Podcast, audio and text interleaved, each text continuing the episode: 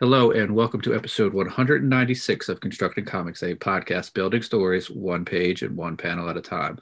On this episode, we have an interview with Storm Smith, publisher of Bunyo Books. Bunyo is publishing Light by Rob Cham, currently on Kickstarter. This is Matt, and I'm joined by Constructing Comics co host Noah. Hey there. Storm, thanks so much for for joining us on the podcast again. For anybody who hasn't uh, listened to uh, a podcast that you've been on before, could you give us a quick bio about yourself? Well, I'm a writer first. Uh, uh, done some screenwriting and comic book writing. Uh, had a short story published in a, a Dark Horse anthology, and, and uh, published several or self-published several things, and then uh, started Bunyo in 2016 with Ulises Farinas, and uh, we have done uh, five books and about uh, seven or eight individual comics, and uh, uh, right now we are trying to get our first book back out again in a deluxe edition of Light by Rob Cham, which is a silent graphic novel uh, where each page is a full panel and it's about two little adventurers that must uh, go out into the world and find five gems that will bring light back to their black and white world. So, uh, a little video game, a little comic, and uh, you've got the uh, brilliant colors of Rob Cham that sort of uh, pay off in the end. Such a cool book. I'm a huge fan of um of, of both Light and its sequel. Um, just great books overall. I'm so glad that you're able to bring those to the United States um, and their publishing. And uh, would you mind sort of telling, retelling the story of how you discovered Rob's work and um, Light in particular? Well, uh, it was actually Ulises Farinas, uh, my partner, who's a great artist. He's done work for uh, covers for Marvel, uh, written stuff for Dark Horse and IDW, and uh, uh, companies like that. And uh, he had an offer uh, at one time to uh, to be an imprint of at the Magnetic Press, which was a, a small publishing company. And Light, he had been working with Rob on another project, and Rob brought him Light, and he sent it to me. And he said, "Here's the book we should do first. And uh, it didn't take me long after reading it to realize it was the perfect first book it, it, was direct, straightforward, and it was a National Book Award winner in its home country, the the Philippines. It, it, it appealed to all ages, and as somebody like me who's grown up reading comics of all kinds, I, I was never never loved just one kind of comic. You know, if it was drawn, I'd pick it up. Uh, uh, it just appealed to me in numerous ways, and and you rarely see nowadays silent graphic novels uh, really uh, done that well, in my opinion It was a it's a book I like to show people um from anywhere, like if they're a comic reader or not, you know, and that it fits within like of course the sequential art sort of category. It is like, you know, it's undeniably a comic, but it's sort of cool to show people and um, for them not to necessarily be comic readers, but them like totally get what this book is and, and really enjoy it. So for like your first comic to have it be like incredible like you know to say that it's universally appealing is sort of like an understatement because it is like one of the most like universally appealing types of comics it being silent and purely image driven well, i'm a big believer there's a comic for everybody you know you've got mm-hmm. your friends that you could pull a book off the shelf superman you know they'd never love it but you could go get slain or or preacher and pop that in front of them and they'd love it. And light has that sort of effect on a, a large group of people, children, uh, uh, adults, people who are not expecting to be moved by sequential art always. They, they expect one thing, and when they get another, it, it, it's a nice little surprise. And Rob was hugely influenced by Chinese and Korean comics that would come to his home country of the Philippines that were silent and brilliantly done silent comics of, of that time. As you know, uh, they mastered uh, sequential art probably long before we did over there. So it, it, it's just uh, it, it, gets that wonderful meld of uh, East meets West, and uh, which the Philippines is. It's a perfect example of, like you said, good sequential storytelling, and it can be a a great gateway to uh, the non comic book lover. Definitely. So, do you have any insight into sort of Rob's creative process when he's sort of in the scripting phase? Because I would think for something that's silent, you know, single page images, it's not the standard panel one, panel two, you know, person one walks into this room, they have this conversation. So, does he have just sort of like a general idea of the story that he wants to do? And then he sits down and he's like all right this one image is important to move me to, to this point. Um, do, you, do you have any insight into that? I, i've got not as much as i probably would like to have. I know it originally started out as a card set uh-huh. uh, and, and, was just going to be a, a, card set and then it, it, it, evolved and he kept doing more and more and, and it became the complete story so I think this this story, as much as anything, was maybe a little bit more intuitive. Some of the ones he's done now, where uh, I think he plots a little more, and and, uh, and Rob's one of those uh, fellows who, who's just a master of the the digital medium and and, and his artwork. So uh, he the story uh, that will be in like the deluxe edition is a 10 page prequel about the uh, the star of light with it, his grandfather or hers it, you know it's non-gender with their grandfather. And uh, it's just a brilliant little coming of age story where that leads into light. And i think uh, light, light is very much influenced by rob's uh, personal loves and, and the comics he grew up reading. That's so cool. And i'm, I'm i was just about to ask sort of like what um what are the unique things about this deluxe edition? And you mentioned of course the, the prologue and then is it is it going to be the same size as it was where it was sort of a nice like i guess it was like six by six almost uh, or like seven by seven well like seven, book. seven by seven you're close. Uh, yeah. uh, most people do seem to think it was six by six but i guess that's that nice little round that even number sounds better doesn't it? Uh, but uh, uh, definitely same size and an additional I don't know, not a huge amount of addition, but some pinups in there. Uh, uh, a little bit of Lost will be in there uh, to try to lead people onto the, the sequel, which has been done, which is about where they fall into another dimension and uh, have to go their separate ways before they come back together to escape. And uh, a little bit of Lost, some pinups, uh, a little bit from Rob about the creation, and a little bit about Bunyo, and then just basically a little bit about our other books. So, uh, you know, the typical couple extra ads that we haven't put in other books, but trying to lead people to other books by us. So, uh, a few, uh, that's why we're calling it deluxe. You get the 10 page prologue and, and then the extra pinups along with a little bit of Lost. So, get uh, sort of three stories in one. That's a nice deluxe, the deluxe edition, and it's going to be hardcover. Um, uh, it depends on our, our backing. If if okay. we can get to our goal, uh, it will definitely be a hardcover. But if we can't get there and I have to uh, pay for it, uh, it'll probably be a paperback. a little bait and switch. but sometimes you got to do it in this in this pandemic age. Mm-hmm. Yeah, because Lost was supposed to be a hardback, but uh, things happened and it just ended up having to be a paperback because uh, a lot of stuff coming out of China and Asia at the time just you couldn't do it, so we had to go to Canada. I was wondering about that because I got uh, I got it as a Christmas gift. I got lost, um, and it was uh, was one of my favorites that I got this year. And even as a paperback, though, like the print quality is like still amazing. So it's not like I was disappointed or anything. I think I was just more pleasantly surprised, and I was like, "Oh, this is nice. Like this is sort of a cool thing to have you know like something new in a different format. So I was wondering why the format changed there.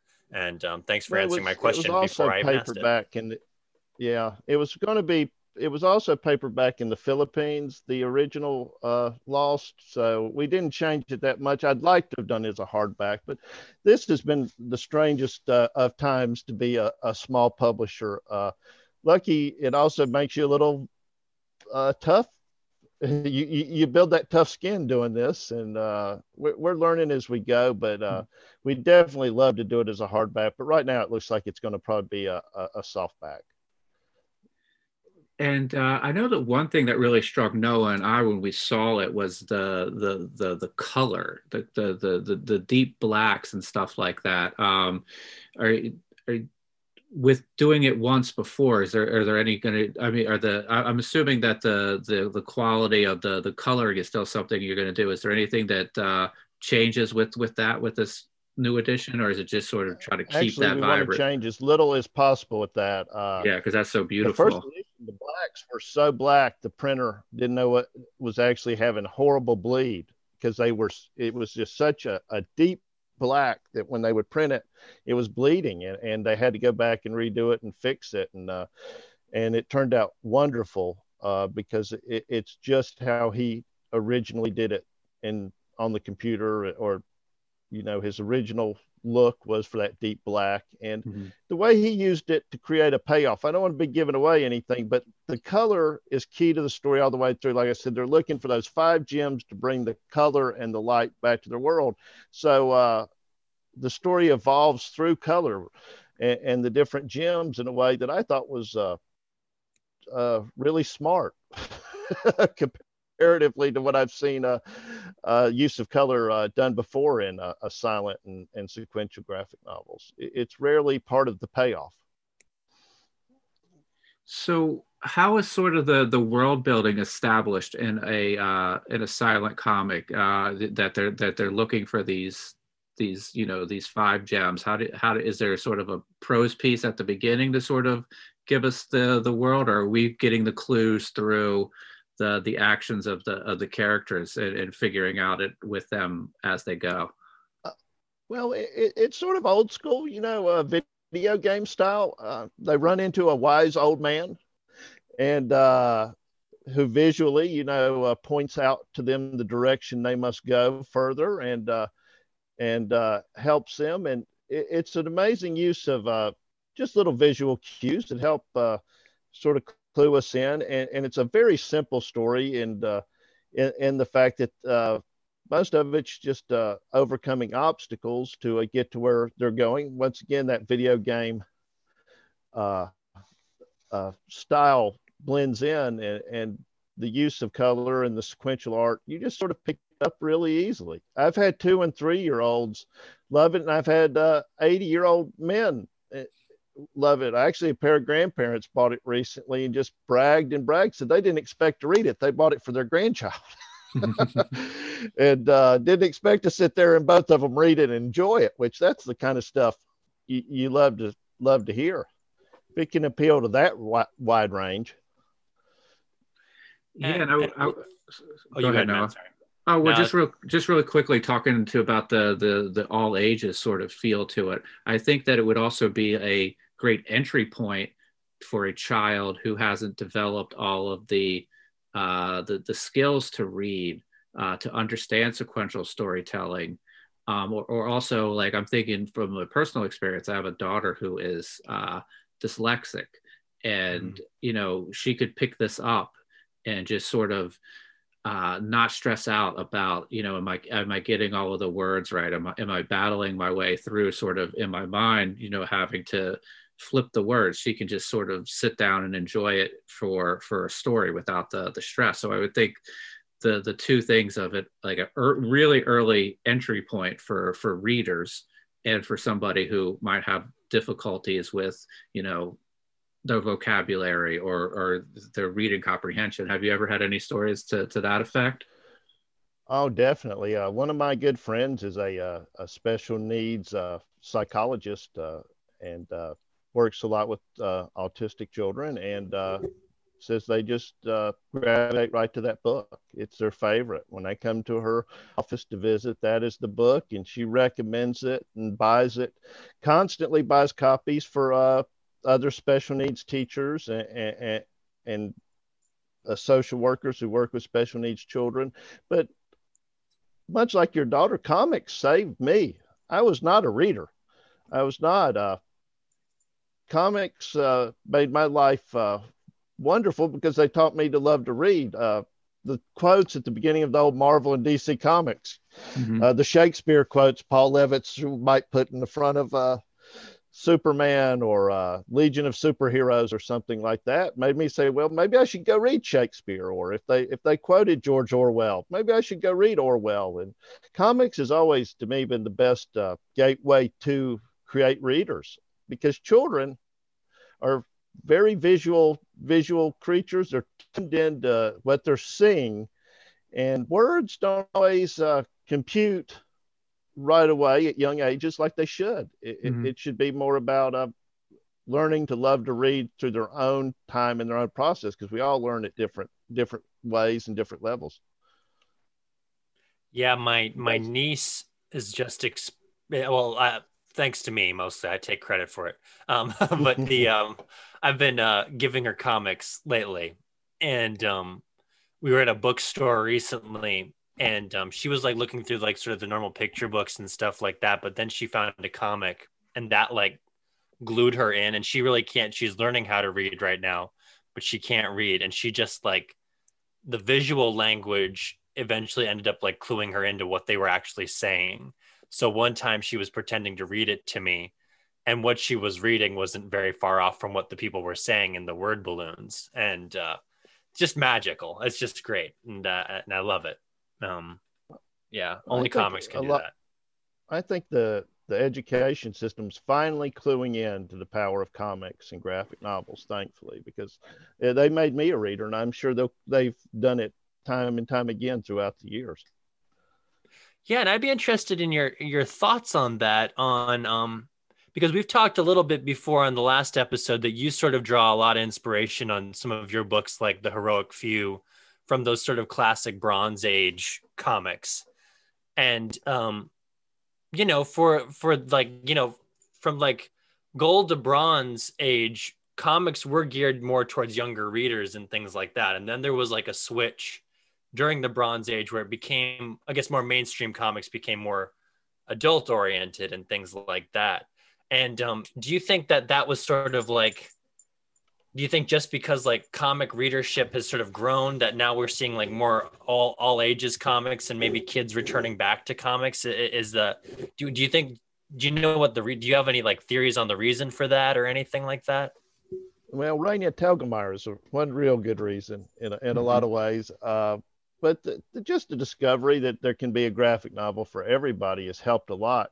Now, a lot of people, I'm not a big fan of the all ages category. That was actually the uh, our imp, or you know, we we were an imprint of Magnetic, and they liked that. But there is no all ages uh, classroom, so there are a lot of people in publishing. All ages is not their favorite terminology, but there is the graphic novel for every child of every age and every adult of every age, and uh, there is definitely a growing understanding uh, when you see Raina Telgemeier uh, outsell Stephen King and Lee Childs. Mm-hmm. It, it, shows that the power of uh, finding your audience and being able to to reach like she does uh, middle school and high school uh, uh, women that and and a lot of men too and and boys love her books, sort of like Beverly Cleary and Judy Blume when I was growing up. Uh, it's just this great cross section that slowly builds an audience because you're telling stories people want to read, and uh, that's just amazing to see what she's done in general. And then you've got people like Gene Yang and uh, Jerry Craft, and the more of those great people who get uh, showcased to the to this big, huge audience that Stephen King and Lee Childs and uh, James Patterson get showcased to, uh, it's going to keep growing and keep blowing up.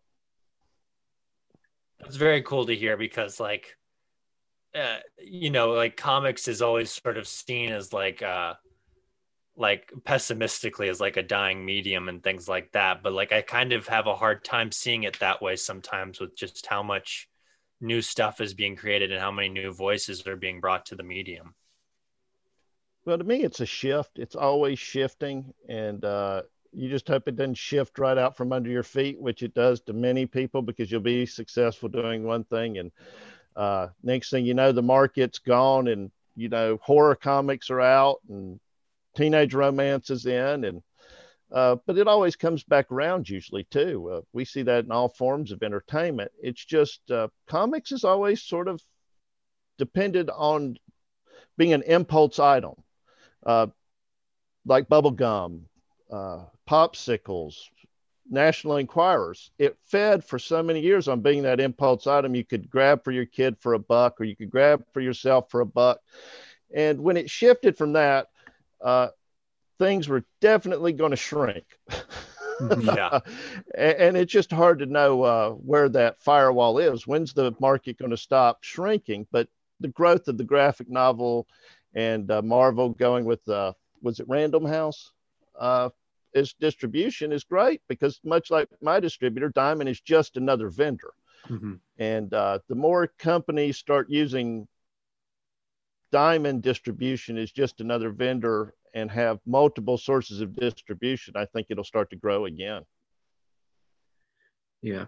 So Noah had mentioned uh, the heroic few, and I'm looking at the Kickstarter page uh, as uh, right now, and it's not just light that's available. You have uh, some of the the other catalog available um, for folks to to sample based on what they what tier they select in the Kickstarter. So do you want to talk a little bit about some of the other books that are that are part oh, of this? Yeah.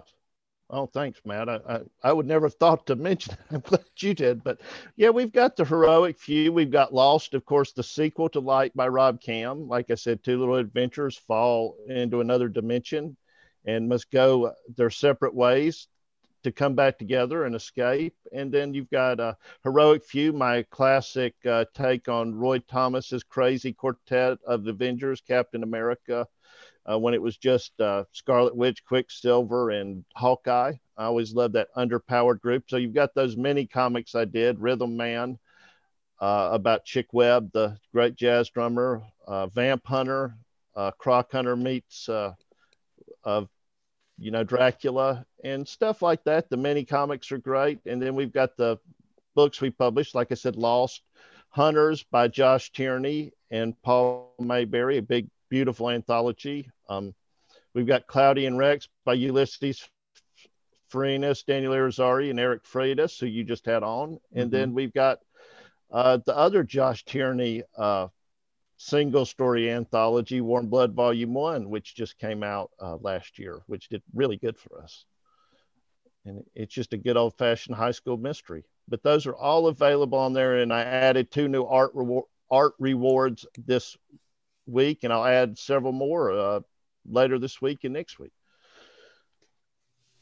I'm excited. I, I've been every time I like I keep like I've been sort of like holding out for those like extra awards. Like I am gonna back it and stuff like that. So like also I knew I was gonna be talking to you, so I was like I really want to get excited and then like make my pledge. So that's uh so I, well, I'm, I'm definitely excited now.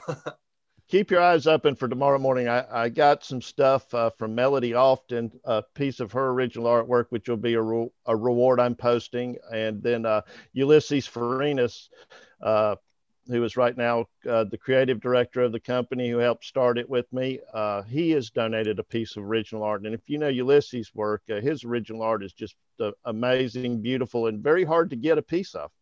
Yeah. It's very hard to come across one. So those will be up. And slowly but surely, a, a couple others are coming along. as uh, our other contributors uh, donate and, and throw stuff uh, my way. Very cool. So this was a little bit in the the pre-show interview. We talked about uh, the sort of the shift. Uh, I'm looking. This is the the first Kickstarter you guys have run because normally your presence would have been sort of pounding the pavement, going going to cons, setting up a table, and and hand selling books. But you know, this being 2020 moving into 2021, we're sort of moving, you know, a lot of folks aren't able to table. So, so Kickstarter is the way to, um, you know, distribute your books. Um, did you sort of go and look at other campaigns that you liked and sort of model those after them, or um, did you ha- did you guys come together with a plan? Like, what was some of the research you did into launching your first Kickstarter? Well, uh, I did as much research and reading as I could do, but I think you always, as you know, have to do it mm-hmm. to, to know. And uh, definitely modeled it after, uh, like we, uh, some uh, Kickstarters you guys were involved in, uh, Ichabod Jones, I think, Russell Nohelty stuff. learned a lot from him. And Shin Lede, a friend of mine, had done one, and several uh, Birdcage Bottom books, of course. Uh, always try to emulate J.T. Yost and what he does, which is brilliant out of Brooklyn, New York, who, who does tons of great indie graphic novels, Birdcage Bottom books. Uh, if you, you, haven't heard about them, check them out because uh, what they do there is uh, just spectacular and it's always a big influence on me. But uh, once again, we're learning as we go. Um, it's all about having an audience, and hopefully, we can bring our audience together to get this book out. And uh, even if the Kickstarter didn't work, we'd still be able to get the book out. But this seemed like it's just such a wonderful pre order system. And to build excitement and to get, get you press excitement, it does all the stuff you need to do when you launch a book. Mm-hmm. And uh, it makes it a great system. Yeah, and you know another thing we saw in the you know 2020 as we sort of had that shift for not having cons, we saw a lot of folks that um, you know were more established at the big two sort of turn into Kickstarter. You had you had Scott Snyder coming to Kickstarter, Jeff Lemire, and you know Keanu Reeves did launch his Kickstarter the same day we launched our Kickstarter as well. So that's that's been a shift for folks in, in you know in this new new environment. Um, and I'm wondering how much that that's going to to continue. Um, I would be interested in the future if we don't. I've always had a theory that somebody from the big two is going to kickstart one of their titles. Like, let's just just for example, say like Marvel wanted to to kickstart Spider-Man so that they only printed out as many Spider-Mans as they they had the audience for and and, and ship them directly. I, I wonder if that'll ever happen. It's with the big two, they've got such a big imprint in retail. I don't know if that'll ever happen, uh, but it's certainly happened with uh, other companies that I, I was a little surprised they went that way. I know Image has done quite a few people have done it, I think, through Image. I, I saw Excellence was doing their graphic novel, which I wouldn't think I would have figured that would have been done huge business. But I think it's all about that audience. If you've got an audience, mm-hmm. it's your audience. Best thing in the world for you right now is to go someplace like Kickstarter as an artist or creator and uh, continue to build it there. And uh, you can cut out the middleman it, it's wonderful. It's distribution, it, it's advertising, it's marketing, and it builds your audience. I mean, you really can't ask for much more uh, than what Kickstarter's doing right now. So I, I think you'll see bigger and bigger artists going that way, and creators and writers like Snyder and uh, which can't get much bigger than the guy who wrote Batman. So very true. Very yeah, true. very true.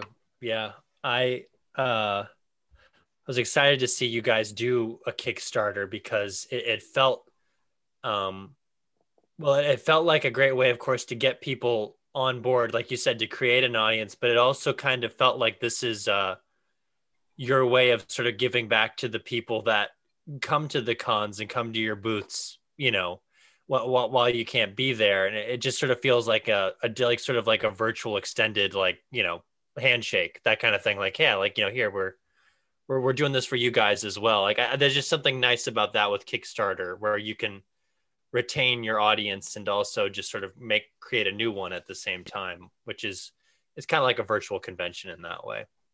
Oh, it is, and it's the best sort of version of it because uh, you get to you get the message. You can message somebody. The updates come in.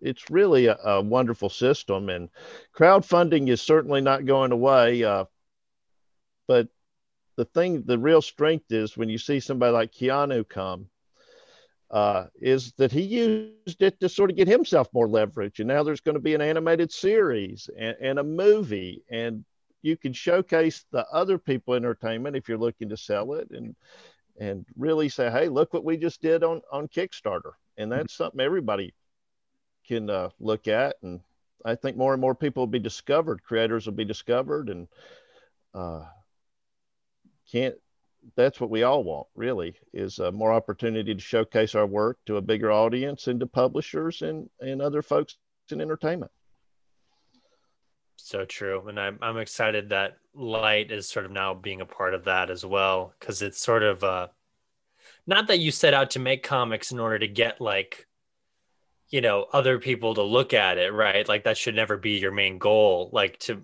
you know or something like that but like it would be a shame if someone didn't come along and see the potential of like an animation with light especially since you guys have a great animation created for the Kickstarter. Actually, that well. it has been and it has been optioned by a company out of the Philippines, and that is their animation. It's oh, Rocket awesome. Sheep. Rocket Rocket Sheep. S H E E P, Rocket Sheep, and they're a production company out of the Philippines, and they purchased the rights to Light and Lost, and are uh, working to do an animated movie for it. Oh wow! Oh my gosh, I can't wait for that. I really hope it happens because the the Well, I animation. too. Yeah, I hope the animation that um Ulises posted the other day is awesome. It's like, uh, it's like old Fleischer uh style, um, almost like classic Disney feel to it. It's great. Oh, it's beautiful animation. In fact, I had somebody contact me the other day, uh, interested in in, uh, in it in the film rights for it. So it's one of those things where you know real quick uh, uh, if you got a hit or not. And it was a hit right away, I think, for Rob in the Philippines. I think the first fifteen hundred in the Philippines sold out almost within a week, and we sold out of ours, even though some are still available on Amazon and through bookstores. Uh, uh, sold out in less than a year of our run. So it, it just had that uh, amazing, uh, and you know when you've done something and published something like that because people walk 200 yards across a convention room uh, the moment they walk in because they just saw the cover. Mhm. You're like, wow. Uh, when the cover draws them in like that, you know you've got something there. Yeah, Matt and I can speak from experience because that's what what uh, was our experience with the book too. We obviously we met you at an, in an elevator at Heroes Con three years ago almost, but uh, but then we came up to your table and saw at least for me, I don't know if it was the same for you, Matt, but like yeah, it was the cover, and then you opening it up for us and showing us the art. It was like, oh yeah, I'm totally getting that. Like that, Mhm. it's it's so unique. It's just wonderful. Well, I appreciate you guys doing that. But yeah, we it's always fun. You never know who you'll meet in the elevator at HeroesCon, right? Uh, it's uh Yeah. you may get in there with Steranko or Simonson or somebody if you're lucky. But uh no, it's Yeah. uh, it's great. HeroesCon has always been home in a way, and uh it seems like we always connect at wonderful conventions, that's for sure. You guys are like me, you try to get to all the good ones. Yeah. I was I was thinking about that and was your con presence um you said you were doing about 20 30 shows a a year um you know but where you were located were you trying to sort of were you branching out from the south and the east coast or were you making it like out west does this kickstarter allow you like sort of more of a of a of a presence that you might not be able to get with the you know stick it to a region or you know it's it's it's a lot easier to get to a con that's three hours to your house as opposed to you know uh, you know 12 hours from your house so so how is how has that changed things for you Well, we were going to try to do some more out west. Uh, of course, then the pandemic hit. We got into VanCAF and, and a couple others out that way, and uh, really wanted to do them. But uh, as soon as COVID hit, that that plan sort of went out the window. So Kickstarter does allow us to reach places that we usually wouldn't. Uh, the thing about it is we're we're in a great area here where I live in the southeast, the Carolinas, Virginia, Georgia, uh, Tennessee, South Carolina. There's so many small uh, towns, like uh, or not small towns and, and nice sized cities like Greenville, Spartanburg, Asheville, uh, Chapel Hill, Richmond. And as you guys know, in this area, you can find a convention, uh, at least pre COVID, or could about every other uh, week if you wanted to. It's It's just true. a great little area for for conventioning. So Yep. with with your shipping on this kickstarter did you do, are you doing like international shipping because i would think with a well I'll, I'll let you answer the question first are you are you Well, doing we're going to let Amazon handle international uh, Okay. and stuff like that. We're just shipping right now to uh, United States and Canada. Uh, really, we have uh, worldwide distribution for this new edition, but the previous edition we only had the North American publishing rights. So okay it's a little bit of a. It's one of those things where I think uh, it, it's hard to know exactly uh, how big a footprint uh, to to because of shipping. Mhm. I, I don't want to overcharge people, and uh, it's a it's a little tricky that international shipping. definitely it is yeah Now, did you uh, guys do international? I have I've done international shipping in the past um, on some stuff, and there has been some surprises when I when I get to the post office and I, I give them the address, and they're like, "This is the uh, the the amount that it's going to cost," and I'm like, "Oh." You know, I'm here and I'm, I'm committed to ship this book, so that's that's going to be the cost. So, um, so that yeah, well, that's that's tricky sometimes. Well, we do a lot of shipping of our books now off our website, and uh, we've have contributors all over the world. Uh, you know, and so I, I'm familiar with the world of international shipping, and my fear of overcharging somebody was uh, just a. And I sure can't afford to undercharge uh, mm-hmm. running a small business, so it, it just a, a business decision. And the books will be available on Amazon, Target, Barnes and Noble, and through our uh, worldwide distrib- distribution, which is Con- Ingram Consortium, which is a massive indie book uh, distributor. So our books will be out there for everybody to receive. It's just not necessarily on this Kickstarter. Okay. So when you hit the launch button on the uh, the Kickstarter, was it uh, uh, you know excitement, nervousness, or a, a, combination of of the two? You know, it was excitement. Uh, I don't have enough. I, I get uh, nervous, of course, but I think it's nervous excitement because I like to learn. Mm-hmm. You're always learning, and Kickstarter is a, a, fresh ground for me to learn and, and you know, uh, pick up new skills. I mean, crowdfunding is the wave of the future, and no matter what happens with this one, I'm definitely going to look for it uh, to do more of it for smaller projects and hopefully some bigger ones down the line uh, especially like the one you mentioned, like Heroic Few. We've got the number one issue of it coming out, a 48 pager. And uh, if we did a Kickstarter for that, which we're planning to, it'll be rather small just to, to help pay for some of the design and publishing or printing. Sorry, printing. And do you use the same um, the uh, well maybe you use different printers based on the the project but do you sort of have like a, like a go-to printer for like uh, something that's you know uh, going to be of a different quality say like the light book as opposed to if you're going to do a mini comic with you know a fold and a staple do you do you have sort of printers that you go to that you that you know we do uh, I, I tend to use Marquis out of canada uh, for for most stuff uh, lately. Uh, they did the last two books. Uh, you can always use Southeast Asia, China, Korea uh, co- countries like that, uh, you just have to be well in advance. You have to be ahead of the curve and uh, about a year. And then we use, uh, like as you know, there's always wonderful local mm-hmm. printers that can help you do mini comics, along with the the wonderful people out there who specialize in uh, floppies, 22 pagers. So when you use sort of a, a printer in, in Asia, are you getting like a, uh, and this is going into the weeds of, of stuff, but I, I, think this would be interesting for people. Are you getting like, like a manifest saying that this left uh, this port on a certain day, and then you're sort of waiting in limbo to say it showed up in, in Long Beach and it's, it's, it's being offloaded now? Exactly. And then uh, the big problem, of, of course, is uh, as, as you well know, it, it's just uh, takes some time to get approved into the states once it's offloaded. Okay. I just blanked on the, the word for that. I, I guarantee Matt knows it, but uh, uh approved. Uh, you know you what I mean. You got to get uh, cleared. Yeah, exactly. Yeah, got to get it cleared and uh, and through customs. That's it through customs. Yeah. But and, and once know, it's done that, I'm sorry. That's just ahead. why you got to be ahead of the curve with the when you use uh, somebody out of country like that. Yeah, and I think I've actually heard sort of, uh, you know, there's the every once in a while it, this happens, and I've heard people like have like a horror story that like the book shipped it got to a port in say California, but then there's like a like a, a, union strike and like all the dock workers aren't like you know they're they're they're picketing for that week, so the book just sits there for like an extra week or two before sort of the you know they're able to work out all of the negotiations. So like that's even another thing that you kind of have you know, a worry. look at the, the Suez.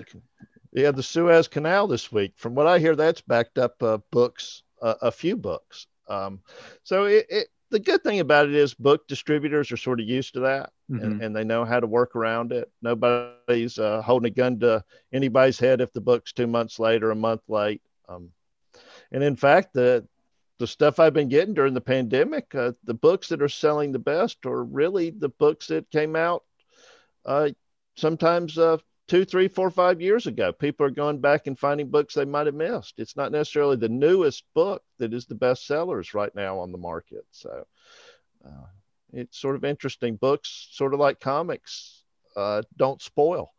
Mm-hmm. And coming true, from an ice cream background, that's a good thing. are you are you joking with that, or is this another uh, just uh, next level no, of saw, your interesting uh, backstory? I, I sold Ben and Jerry's ice cream for a long time, and uh, one thing you learn real quick is uh, don't ever sell anything that melts. it, it's a lot of fun actually, but you know, power goes out or your truck breaks down, you're you're uh I have stood uh, knee deep in melted ice cream before uh, with hornets buzzing around, uh, scooping it into buckets to get it into a dumpster. So it's it's much much nicer to sell something that uh, you can sit on a shelf and it'll keep. Yeah, yeah, definitely. I would I would imagine.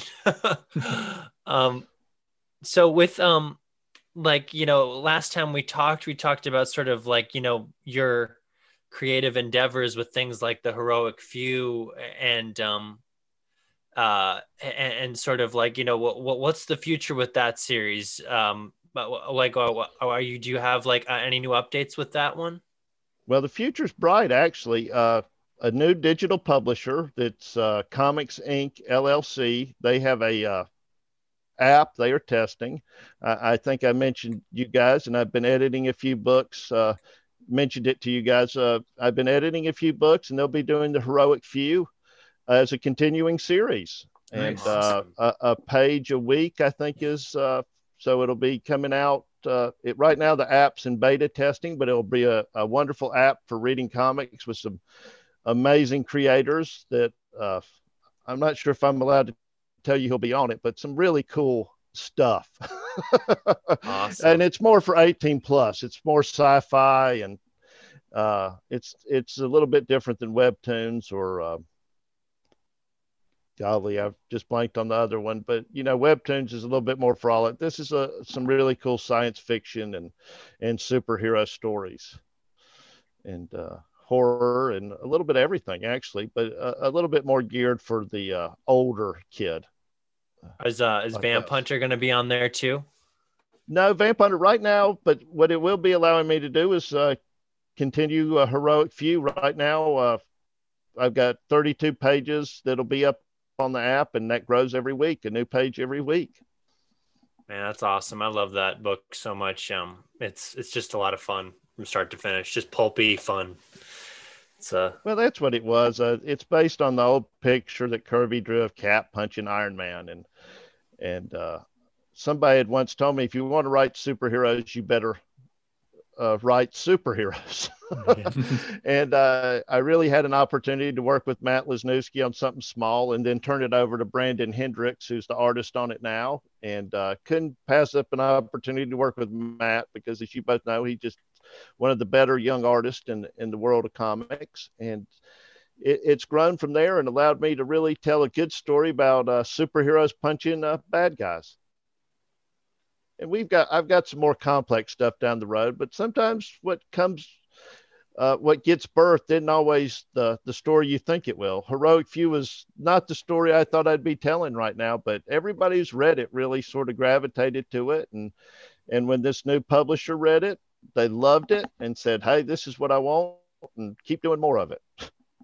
Man, that's awesome. It's great, and um, I, I also, you know, I love, uh, you know, you're sort of like, re- it's not like Reader's Digest in the sense where there's just not a lot of weight to it, but just in sort of nice how convenient it is. But um, your your book, your short comic on Chick Webb was just so was just so beautiful, like from start to finish, and um, I think around the time we interviewed you, we had um, Eric and uh, Eric Freitas and, and Derek on talk about uh, "Give Me That Mummy," uh, that mummy, and um, Derek's art on on the chick book is just amazing too. Like it's just was sort of nice, you know, from start to finish.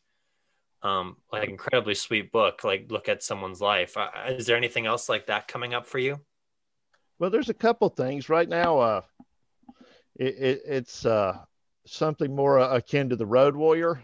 I, have been working on uh, uh, a different, uh, what I call, I guess in Australia they're called Hoons, H O O N S, the big vehicles like in the Road Warrior. Okay. Uh, done a, a, bunch of little different stories. One called Kill Tractor, one called Rambulance, uh, another one uh, based on Knight Rider, and and then they're all going to come together and clash eventually in a big story. And then I've also got a a couple biographical tales coming up. Uh, like Chick Webb was just always one of my heroes growing up. It was the first 45 I had, I think, was uh, Ella Fitzgerald and the Chick Webb Orchestra, a Tisket a Tasket, My Little Yellow Basket. And uh, of course, fell in love with that album and through the years kept trying to learn more and more about Chick. And it was sort of hard, surprisingly. And eventually as you get older and find more resources i was able to learn more and do that story and i've, I've got a couple more in line like that and uh, it just uh, people like that that you you all have them like i do people that have just inspired you through the years and their stories deserve to be told at least in some form and indie comics is sort of that free form where you can tell any story you want mm-hmm. um, we had a we had a guy on last week who was doing a book on Tom Petty. Oh, and, awesome. Um, yeah, he was talking about just sort of the he had to go uh, like to find some creative ways to integrate lyrics in because it's not like approved by Tom Petty's estate.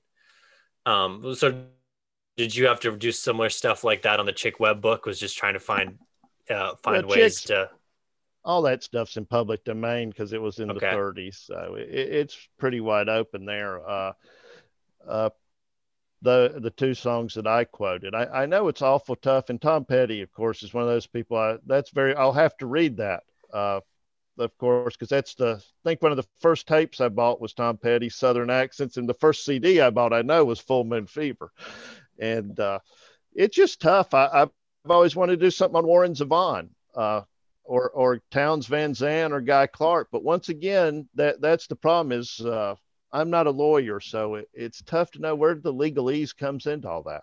Mm-hmm. I, am sure you could reach out to the estate if uh, you were brave enough. And what's the worst that could happen? They say no, but it's it's definitely a very. I know Z2 is doing a lot of those books, but it's always seems to be with the approval of the artists mm-hmm. or in collaboration with them. So one of the questions we ask people that we have on when they're running the Kickstarter, and this being the the, the first Kickstarter that that you're running, um, how are you uh, managing your your your your sanity? Are you are you clicking the refresh button every 30 seconds, or are you sort of stepping away and then coming back and, and, and seeing where you are? Um, or how how are things how are, how are you handling things that way? Well, lucky I've got enough other stuff to, to be working on right now. Like I said, uh, the heroic few, uh, we've got it coming along. So scripting that as well as uh, getting it uh, updated on the app. And then we've got, like I said, I've been uh, editing some stuff. So uh, been keeping busy, but it, like you said, it's awful tempting to hit the refresh button. Mm-hmm. I haven't been doing it as much. I think the first day I, I like this isn't accomplishing anything, but it, it's a tough to resist. And plus, Kickstarter is not necessarily within my nature. I, I come from that sort of old school business, small business background. I grew up in my parents' small business, worked for several, and uh, run a couple small companies. And at a certain point, you feel like you can do it all on your own. Uh, but the one thing about getting into book publishing that you realize that it, just like in other business, it's about the customer, it's about your audience and the readers. And couldn't ask for a better system than the Kickstarter to do a, a pre-order system and, and reach your audience. Nice. Yeah, you're you're uh, you're handling it better than than I am because I am a chronic uh, hit the refresh button and and and see where we are. So, and I also I also have an agreement with my wife that uh, during the the 30 days of, of Kickstarter, if I walk around sighing, it's just just to leave me alone because it's nothing it's nothing major. it's just me obsessing over the uh, the the numbers, and I'm just off in my own world. It's hard not to. And at some point, it's even a failed Kickstart has helped you get your name out there and build an audience. Uh, thankfully, I don't think you guys had had to deal with it. Hopefully, I won't. But uh, I think my phone told me that I, I had gone way over my allotted amount of time. I think uh, last week after I started it, I think I was averaging well uh, into double digit hours checking my phone. So I must have been like you, Matt, there for a little bit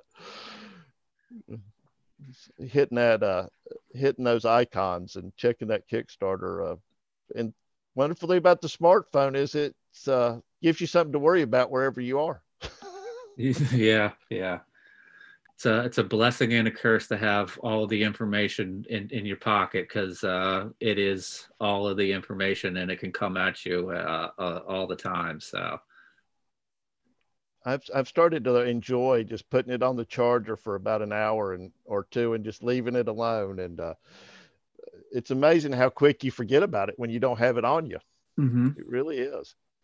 Yeah, and I've found that like uh, it's it's also one of those weird things. It's always like uh, you know the the saying like a, a bot or, or a watched pot doesn't boil. Like if I'm sitting there in front of my computer and I'm hitting the refresh button, it doesn't happen. But then I go take my dog for a walk, and you know, 30 minutes I come back later, and there's four there's four backers. So for that, you know, that 20 minutes, the 30 minutes where I was out doing something else, that's was some something was happening. But when I'm sitting there hoping for something to happen, nothing happens. So that's there's always mm-hmm. sort of that sort of you know i'm a big believer in cosmic physics and karma there's a lot going on in this universe we don't understand and the and the watch pot never boiling is one of those things it's uh, it's definitely the the the biggest uh, problem with it is you you you'd like it to happen quicker and uh, mm-hmm. uh, sometimes it just like with ours I, am discovering there's and you discovered it probably too there's just a little more work you can do that one more thing and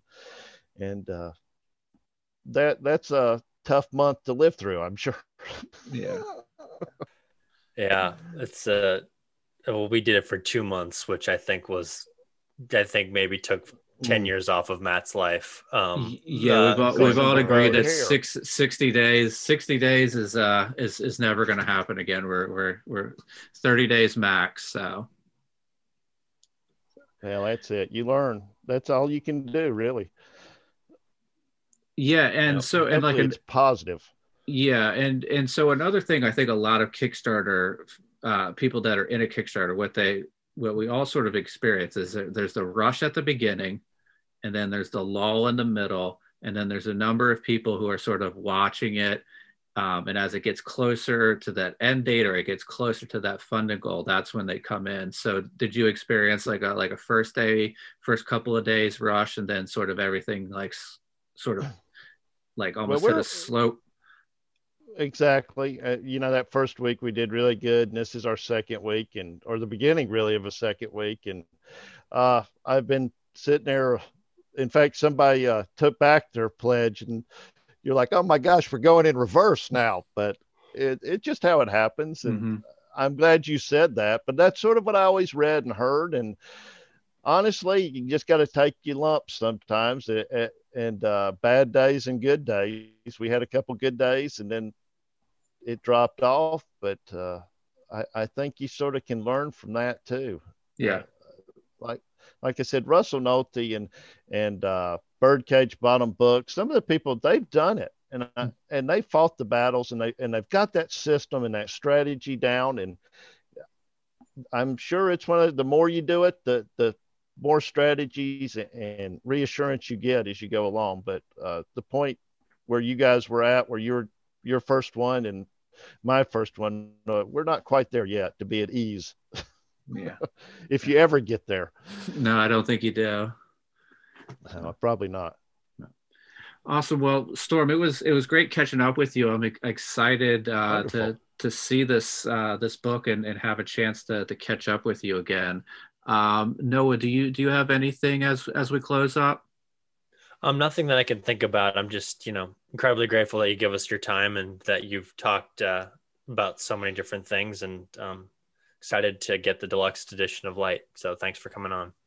No, thank you guys. I, I kind of contacted you late in the game. I should have plotted out the podcast uh, that I that I wanted to be on, but you guys were definitely first on my list. Always fun talking to you guys. You both know comics. You both love comics, and couldn't imagine two uh, two people uh, more fun to talk comics with.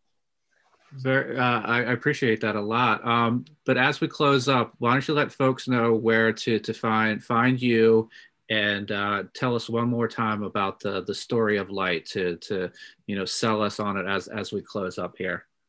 Well, you can find me at Storme Smith, S T R M E S M I T H B U N O, Buno.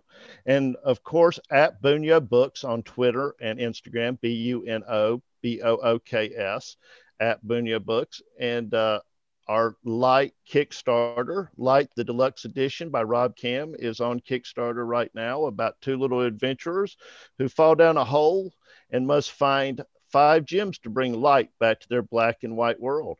And it's a beautiful silent graphic novel with uh, full page panels that's pretty much uh, good reading for anybody of any age.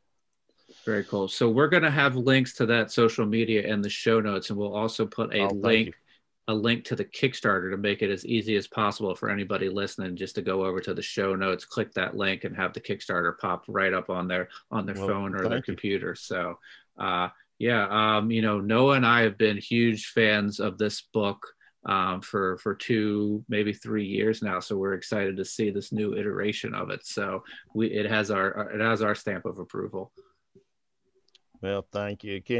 It, the folks who I have yet to get I, am sure I've read a review or two, but the the people who've read it, it's it, it has that wonder, especially if you're a fan of sequential art. We we mm-hmm. just don't get to see you, color used as a character quite as beautifully as it's done in light. And you guys see, I appreciate your guys' praise, and I'm so glad you guys enjoyed the book.